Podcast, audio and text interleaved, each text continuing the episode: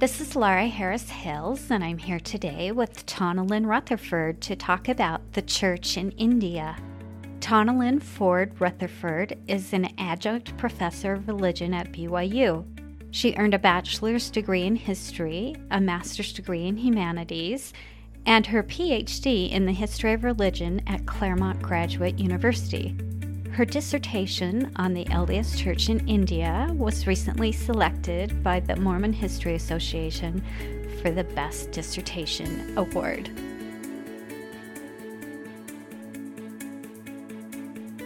Welcome to L D S Perspectives Podcast, where we interview amazing L D S scholars about Mormon history, doctrine, and culture.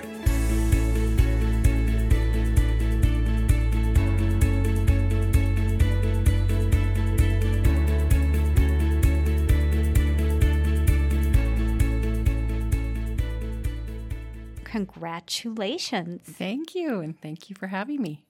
What attracted you to India, of all places? That's the first question that people ask me. As a young ambassador in my undergraduate years at Brigham Young University, I got to travel to India with that group.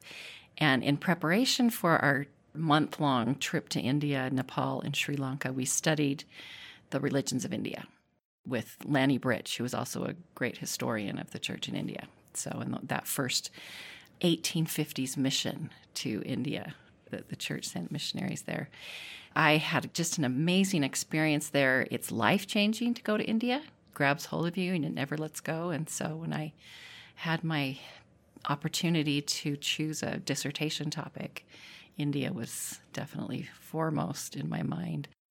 I also got to spend a day with Mother Teresa. So that has colored my whole experience with watching her minister in India, and the importance of her work there has been inspirational. So how amazing was yeah, that? Yeah, it was really life-changing. There's not a lot of books in the library on the L D S Church in India. How did you conduct your research, Taunalyn? So that was uh, definitely, it was a lot of field work. So I did oral history and ethnography. And I would go for a month at a time and interview as many Latter-day Saints as I could, or people who were affiliated with the church, missionaries, mission presidents. And then when I was back home, I would continue to watch people on Facebook and stay in touch, interview people of the diaspora here. Ended up with over one hundred seventy-five oral history interviews as an archive to draw from. And then putting the church in its context, looking at the history of Christian mission there to begin with. Uh, that was basically my work. I tried to be a member of the Hyderabad stake. I would put myself in Hyderabad and just kind of try to go to seminary classes and institute and church and get a feel for what it meant to be a member of the church in India. To put this in perspective, about how many members of the church are there in India now? Records say there's twelve thousand members in India, and there's one point two billion people in India. So it just kind of gives you an idea of the growth there that is awaiting. You lay two frameworks for your discussion. First, you talk about how the L D S Church is a global rather than a world religion, which I had never thought about before. Can you define the difference between the two? Sure. The question that I started with was, what does Mormonism look like in the birthplace of some of the world's great religions? Buddhism, Hinduism, Jainism, Sikhism all grow out of India. They're considered world religions that we will study in a world religions course, right? They've been around a long time. They've diversified. They've globalized. They've spread. When people look at Mormonism, they want to ask, is Mormonism a world religion? Rodney Stark, for instance, said that Mormonism was the first major faith to appear on the earth since the prophet Muhammad rode out of the desert. And Jan Shipps called it a new religious tradition. And so there's this question that's going back and forth, is it a world religion? Well, I found that that's a problematic label or way to look at it. A more effective way is to look at how something is globalizing right? So is this appealing? Is this like McDonald's, right? They're going and, and appealing to the tastes and the flavors of this new, there's no hamburgers at McDonald's in India, right? It's just chicken or cheese. It's the same thing with the church. Is it globalizing? Is it adapting to the tastes and to the interests of people in India? So that was my central question was, is this religion globalizing in the world by a case study of the first indigenized unit, a stake, in India? Why is that distinction important for understanding what is going on in India? There's a scholar that I really appreciate who spoke to the Mormon History Association, Jehu Hanciles, and he suggested that when a movement becomes globalized, it requires attentiveness to complex questions pertaining to cultural adaptation, the translatability of a core message and vision, diversity of forms, shaping of identity out of its original context. In other words, is Mormonism looking like an Indian tradition? Is there an Indian identity growing out of this? He also says that a globalized tradition will act reciprocally, so that the margins, so to speak, will actually affect the center. Those divisions between the center and the margins will be less important, and there will be influence from the margins. Many scholars have questioned whether or not Mormonism is a globalized religion, a, a world religion, whether it's even doing anything, or is it just the evils of correlation is making it just an American church that we just export.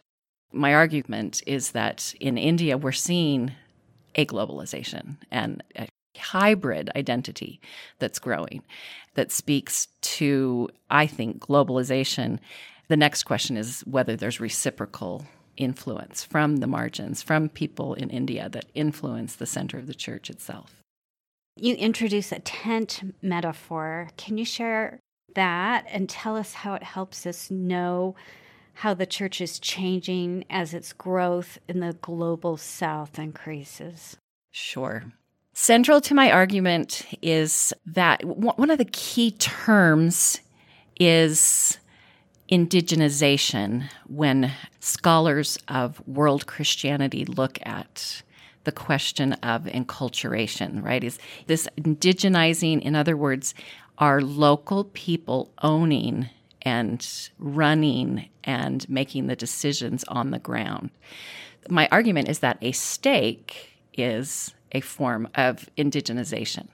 So Mormons are indigenizing. They do it by building stakes. When there's a stake on the ground, there's no longer a mission structure. It is completely run by those who are local, right? Who do still connect back to the center, just like a tent. One of my favorite quotes was from an Indian religious scholar who said that religions are like tents. They're not sealed off. There's a fluidity in their boundaries, and it's inherent to religious units that they yield themselves to be dismantled, relocated, and reassembled. And that religions are never finished products. They're constantly handing themselves over to their adherents, which just really resonates with what the L D S Church is doing as they build stakes, is really handing the tradition over. They're dismantling and reassembling on the ground there and handing this over to their adherents. The stake itself becomes a new center, right, from which growth comes. And also is reciprocating back to that center pole, right, and keeping the tent up and sustaining the viability of the entire tent. You mentioned the eighteen fifty-two mission to India. That really didn't get many people involved in the L D S Church. What were the true beginnings of the church in India? The eighteen fifties mission ended in eighteen fifty-seven. It was officially closed. And there were attempts here and there, but what finally happened was there were organic, miraculous, just upbringings of the church. So there was a person in Delhi who found an anti-Mormon book that drew him into writing to the church. There was a man in the South who, Paul Thirithuvodoss, he was in Coimbatore, and he found a pamphlet, the Joseph Smith story, inside of a used book, and read that and was converted and wrote to the church. There was a man in Bangalore who was sent the ensign by a gentleman in Utah. And then finally, where I look about where the first stake was finally started. And by the way, all of these initial upstarts happen between nineteen fifty-five and nineteen seventy-eight. In the seventies in Samoa, there was a couple, Edwin and Elsie Damaraju, who were converted to the church, and they come from Hyderabad, India. They wrote to church headquarters asking President Spencer W. Kimball to send missionaries there, and they were greeted with a mission call. And they did so to their own family. There were eighteen members of that family who were baptized together in nineteen seventy-eight, which formed the the first branch that will eventually grow in two thousand twelve to the first stake there. No missionaries were involved really initially in those first uh, starts of the L D S Church in India. The church's response to missionaries in India was actually measured, wasn't it? You yes. include a great quote from President Hinckley, who was Elder Hinckley at the time. Right. After he visited India, what was his response? He came home and just said, these people are amazing, which which they are.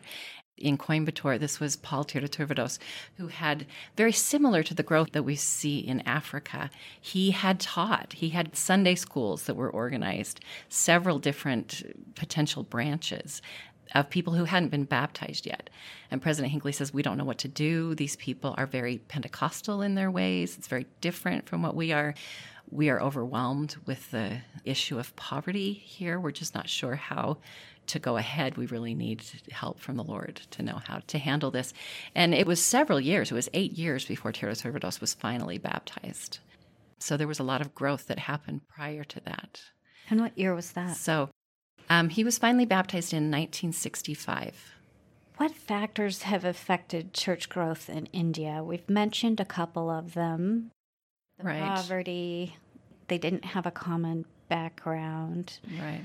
And also, immediately, what pops into your head is there's not a lot of similarity between Christianity and Indian religions. Right, right. What else? Definitely the drastic religious pluralism, radical religious pluralism there is so different for the church's mission work.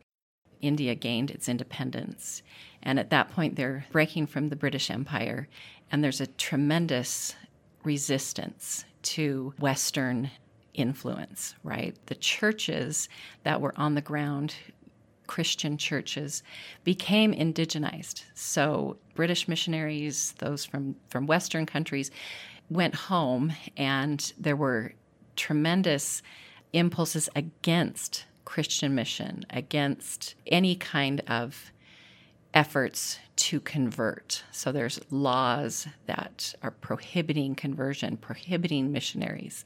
So it just becomes impossible almost for Christian churches to proselytize. One of the very famous Christian leaders said, we need friends, but we can do this ourselves. Go home, essentially. So the church is facing that from the start, this resistance to getting visas, to getting permission to even proselytize, in addition to being recognized initially.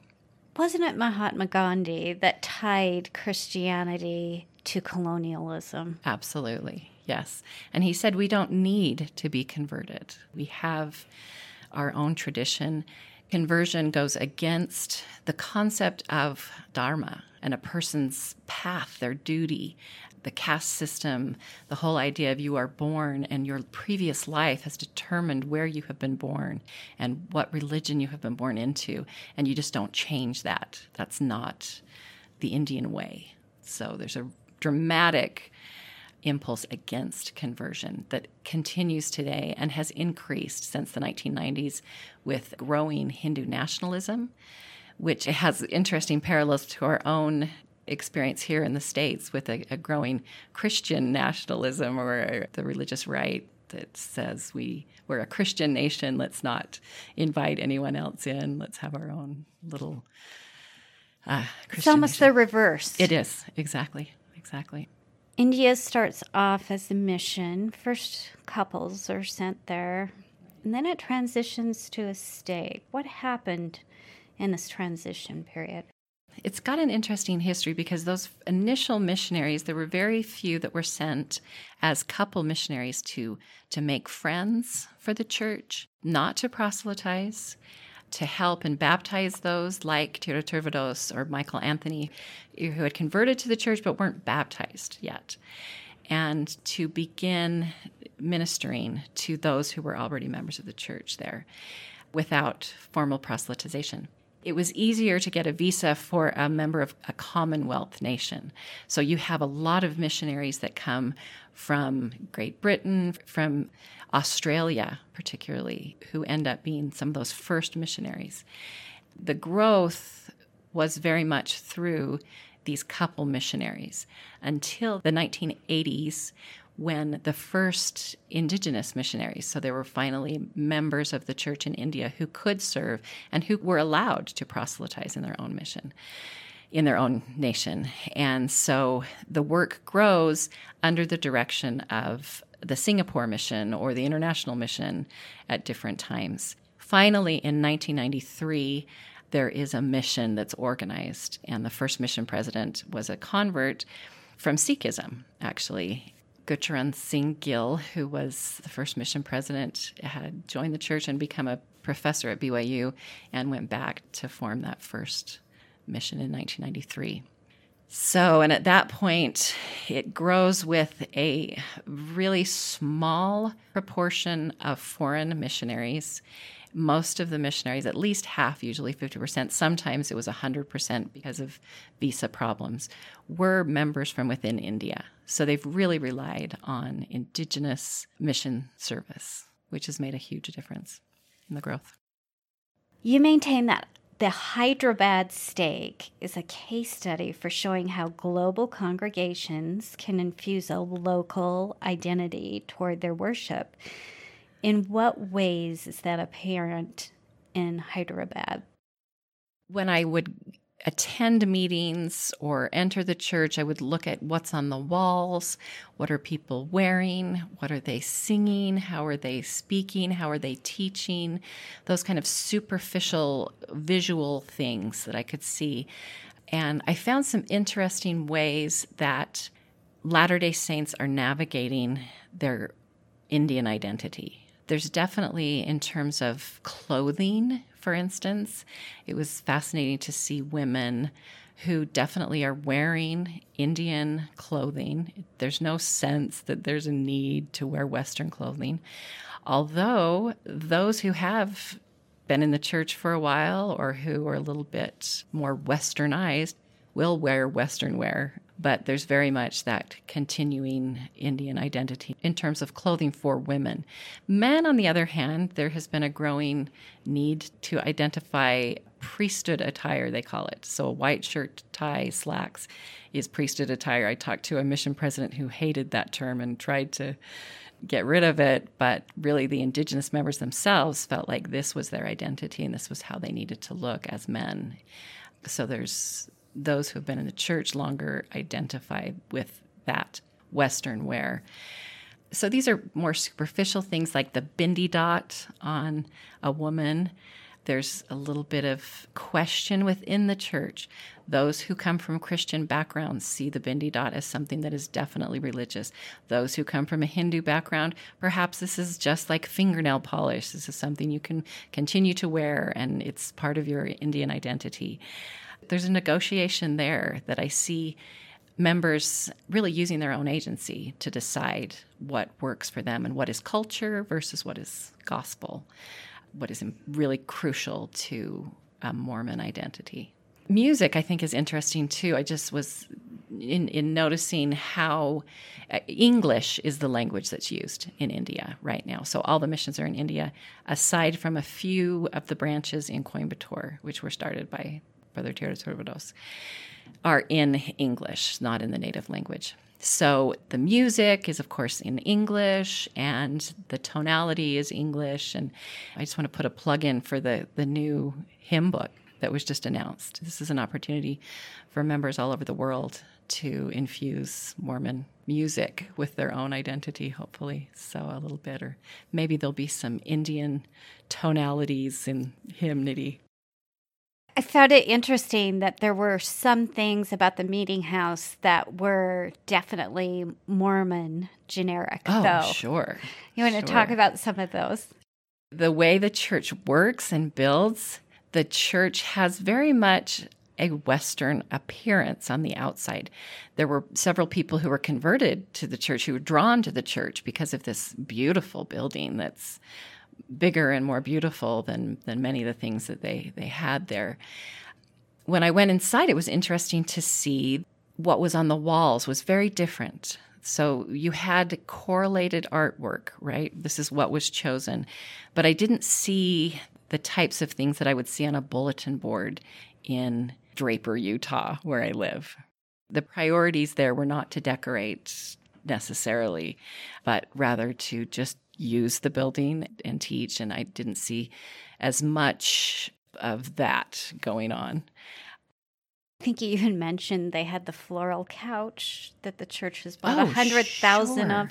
Sure. I mean, it's the same fabrics, the same artwork, right? So you feel like you're at home until maybe you go to the bathroom and the, the bathrooms are different, right? There's a different toilet. There's a different situation there. So it's interesting. You mentioned that the Indians have some different terminology having to do with church than maybe we might have in the States. Mm-hmm. First of all, priesthood attire, right, which is a white shirt and pants and tie. Mm-hmm. We have that. We might not use that word, but right. we sure consider it priesthood sure. attire. Sure, we do. Yeah. How do they define gospel culture?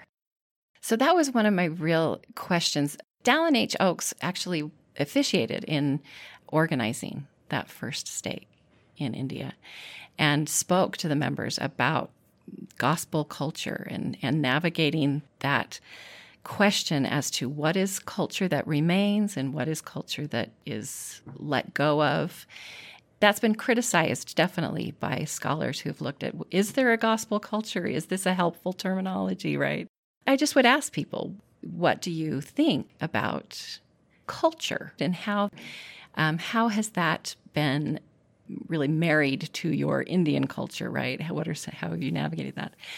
I had some interesting responses from people who particularly came from marriages that were intercaste marriages.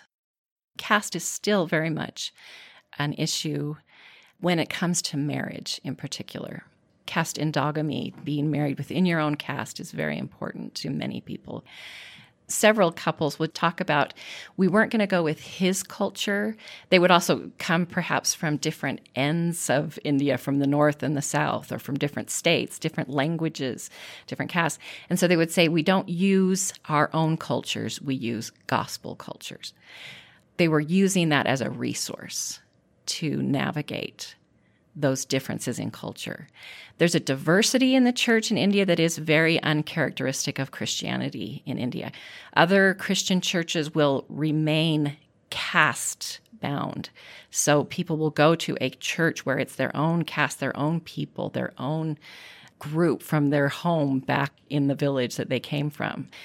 In the L D S Church, they'll come from different parts of India, different places in the world, different castes. So this is really a time that members are really looking at culture critically and trying to decide. And, and the term gospel culture seems to be somewhat of a resource for them. I'm thinking along the lines for gospel culture. When I go to church, go to sacrament meeting, I shake hands with people I pass oh, by. Oh, right. Is that an Indian tradition? Okay. Or that they've carried over, or is that something they've adopted because it's Mormon culture? This is Mormon culture. This is this is Wasatch Front culture. This is Western culture. It has been adapted. There is definitely handshaking and hugging, but I had several people who were open enough to say that it's difficult for them. There were those who came from outside the church who were looking in, investigators or non-members who were married to L D S people, who would tell me they were really bothered by that. When you put your hands together and say namaste, it's I, I salute the God within you. And so there's a respect to not approach and shake hands or hug. That's a very Western, very comfortable thing that people who have been in the church for a while will probably feel more comfortable doing. But those who haven't, it'll be definitely a Western, perhaps, imposition. You mentioned that women especially don't really like the term patriarchy. Yes. In India. Yes. And I thought to myself, I'm not so sure we love it in the United States either. Do you want yeah, to talk about yeah. that? Well, definitely the rhetoric surrounding patriarchy has lessened. If you do a search on the use of the term patriarchy in over the pulpit and conference, it has lessened tremendously. And I think it has to do with, with countries like India who are attuned to issues of patriarchy, oppressive patriarchy that is really problematic. And many of the women would speak in terms of, we come from a patriarchal culture, or we're trying to work against patriarchy. I never heard it used in terms of the church is a patriarchy, or it was always the church has priesthood, and priesthood is the good way of leadership. So there was a differentiation between patriarchy and priesthood. What are you hearing from Indian women as they're navigating their relationship with the L D S Church? There's definitely a sense that membership in the L D S Church is a liberation. It is a, a source of ennobling and empowerment for women to be leaders, to speak in the church, to be missionaries, right, and to hold office. There's also a sense that women are escaping some of the evils of their patriarchal society as their husbands take on temple covenants. And they see women as being important to their own salvation. There's definitely a change in even the economic state of women. And there's also a, a willingness to even just speak to outsiders and to use agency in a way that's more powerful.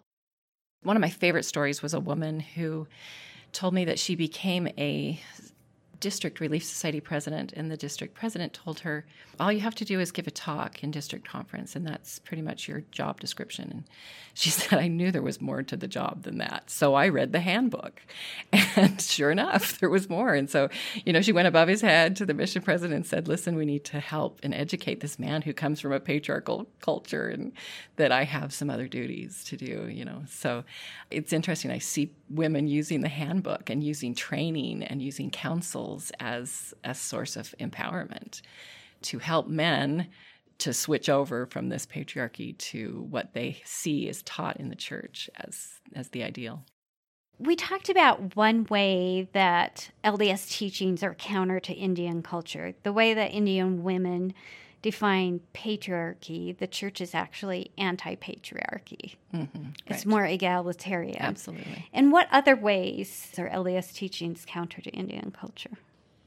One interesting, unexpected way is with caste. Some of the simple structures of the church push against caste. Just in the concept of a geographic division for churches crosses a different boundaries of caste. Within the church, the sacrament is passed to people, and caste is broken in that way. But one of the most important ways is in just cleaning the church, having members that clean the church. There was one gentleman who, he came from a higher caste, and he was determined that whenever it was his turn to clean the church, he would clean the toilets, which was his way of saying that caste is not an issue for me. I'm a member of the church first, and my caste has nothing to do with this. So he was definitely pushing against those boundaries, which is very Gandhian. Gandhi actually would do the same thing, would say that, you know, we need to, to really clean and push against caste. The job of cleaning the toilets was usually for the untouchables. Oh, oh exactly. You mentioned that even the Strength for Youth pamphlet is a stretch for Indian culture. Right. I was discussing this with my husband.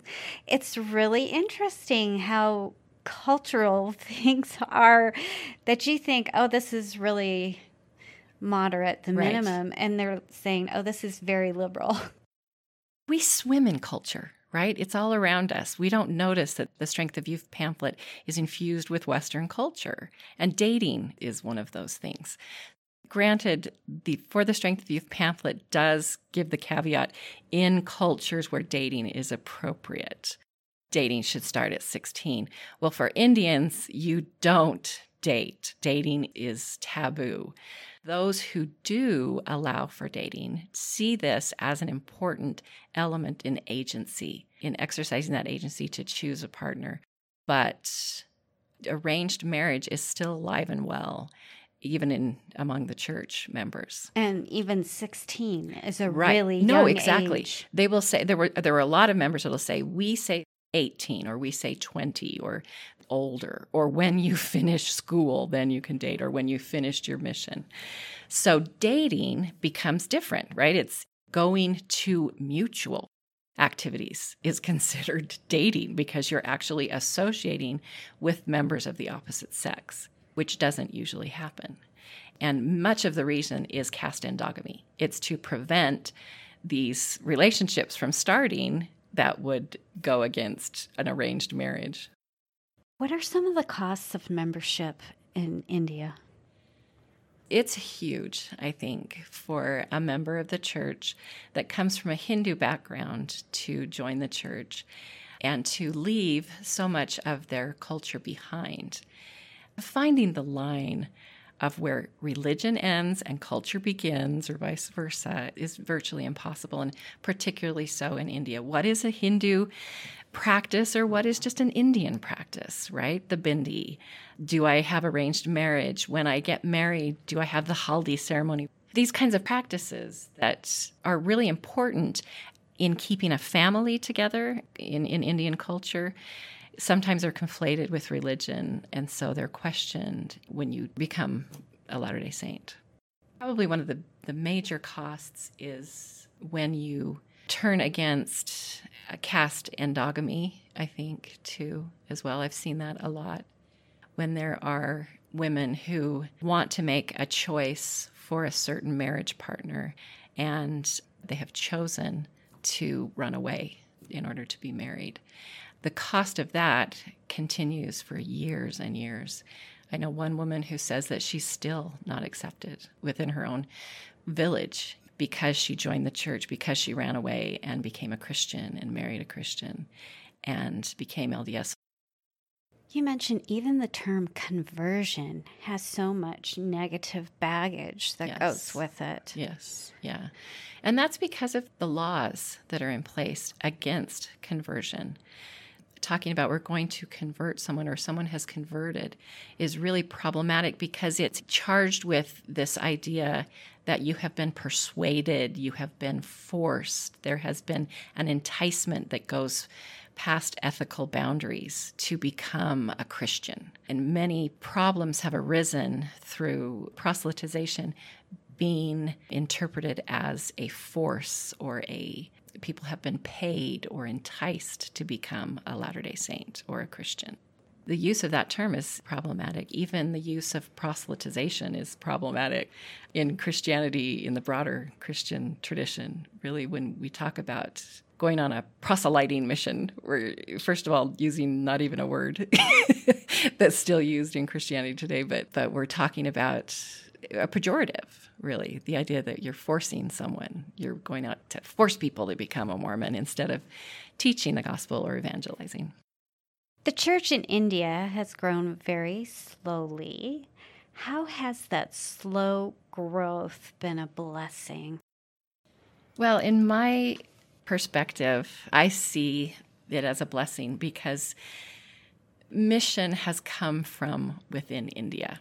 There's a really strong tradition of missionary work in India, and Latter-day Saints have relied on their own people to convert, which has then allowed for this enculturation, this indigenization, what I see as a hybridization in Hyderabad, right? So that there's a hybrid identity, that they're Mormon and Indian, or Indian and Mormon, both, because they have not been taught necessarily by all Western missionaries who have come over and and also taught culture along with that. It's been very much from within in many ways. The activity rates in India are higher. They're some of the highest in Asia. And I think it's reflective of that slower growth. The growth in India has paralleled the slower growth in missionary work in general in the church, when we see this approach as growing in centers of strength versus taking the gospel, starting branches all over the place. The church has tended to go to this practice of centers of strength, which you see in India, where the attempt is to grow very strong within these cities. And then when you have a group of members who are able to cross that bridge between English and the Indian languages, then the gospel will go to villages and to other areas. You introduce the counterintuitive notion that correlation actually helps with hybridization. Yeah. How does that work? Well, I appreciate what Matt Bowman says about correlation, that in order for the church to be global, we needed correlation, that this was part of making this tent able to be dismantled and reassembled in these different areas. It had to be simplified, right? Correlation today is really resistant of cultural identifiers within. If you see the, the Come Follow Me curriculum or whatnot, we tend to to really harp on correlation, right? But it really does allow for the church to globalize in hopefully a way that Christ is at the center of these things, and that culture can be added on the ground and navigated on the ground. This indigenization and this hybridization, I feel, comes from the local. It's not from the center of the church. The center of the church is not going to determine what this gospel culture should look like. It really should be navigated on the ground. Correlation, I think, is trying to do that by simplifying things and allowing the message to be taken broadly and then interpreted on a level.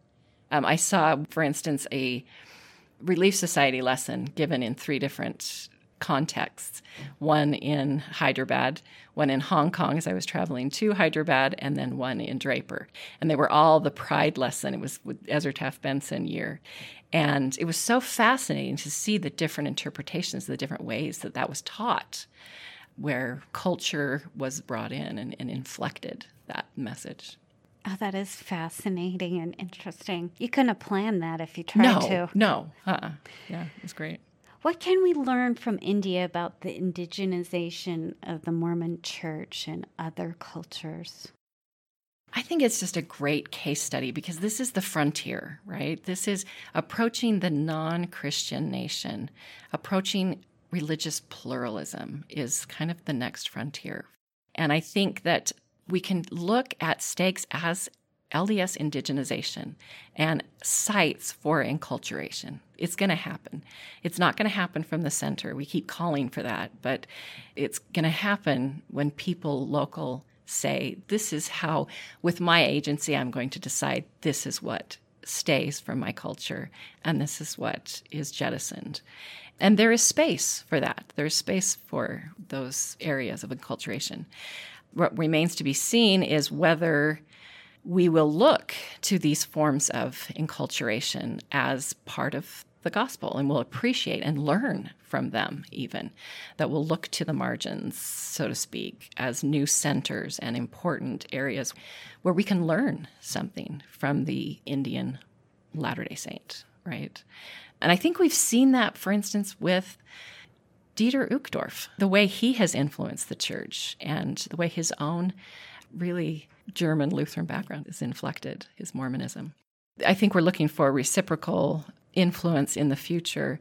One of my favorite quotes on these hybrid identity that I that I do think will come, I think we'll see more and more hybridity in as a good thing, not as a, ooh, this is evil syncretization and, and this is not gospel culture. This is hopefully a less of a tendency for Western members to want to impose their own culture on those in other areas, but will allow for this hybridization, right, in their mission work or in their, their ministry. One of my favorite quotes about hybrid cultural identities, that they're not simply a choice of the home culture, the host culture, both or neither. But this hybridization process is a creative expression of something that's new. It's larger than the sum of its parts, right? This becomes something bigger and something better. As we look for these hybridities, as we look for what we can learn, we see Christ better. We see this is another manifestation of the way Christ would live the gospel in this context. I think this case study of, of India gives me hope for the future. That's wonderful. Yeah. Thank you for sharing your scholarship. It's been a fascinating Thank discussion. Thank you for letting me go on and on about India, my favorite topic. What's in the future for your India research?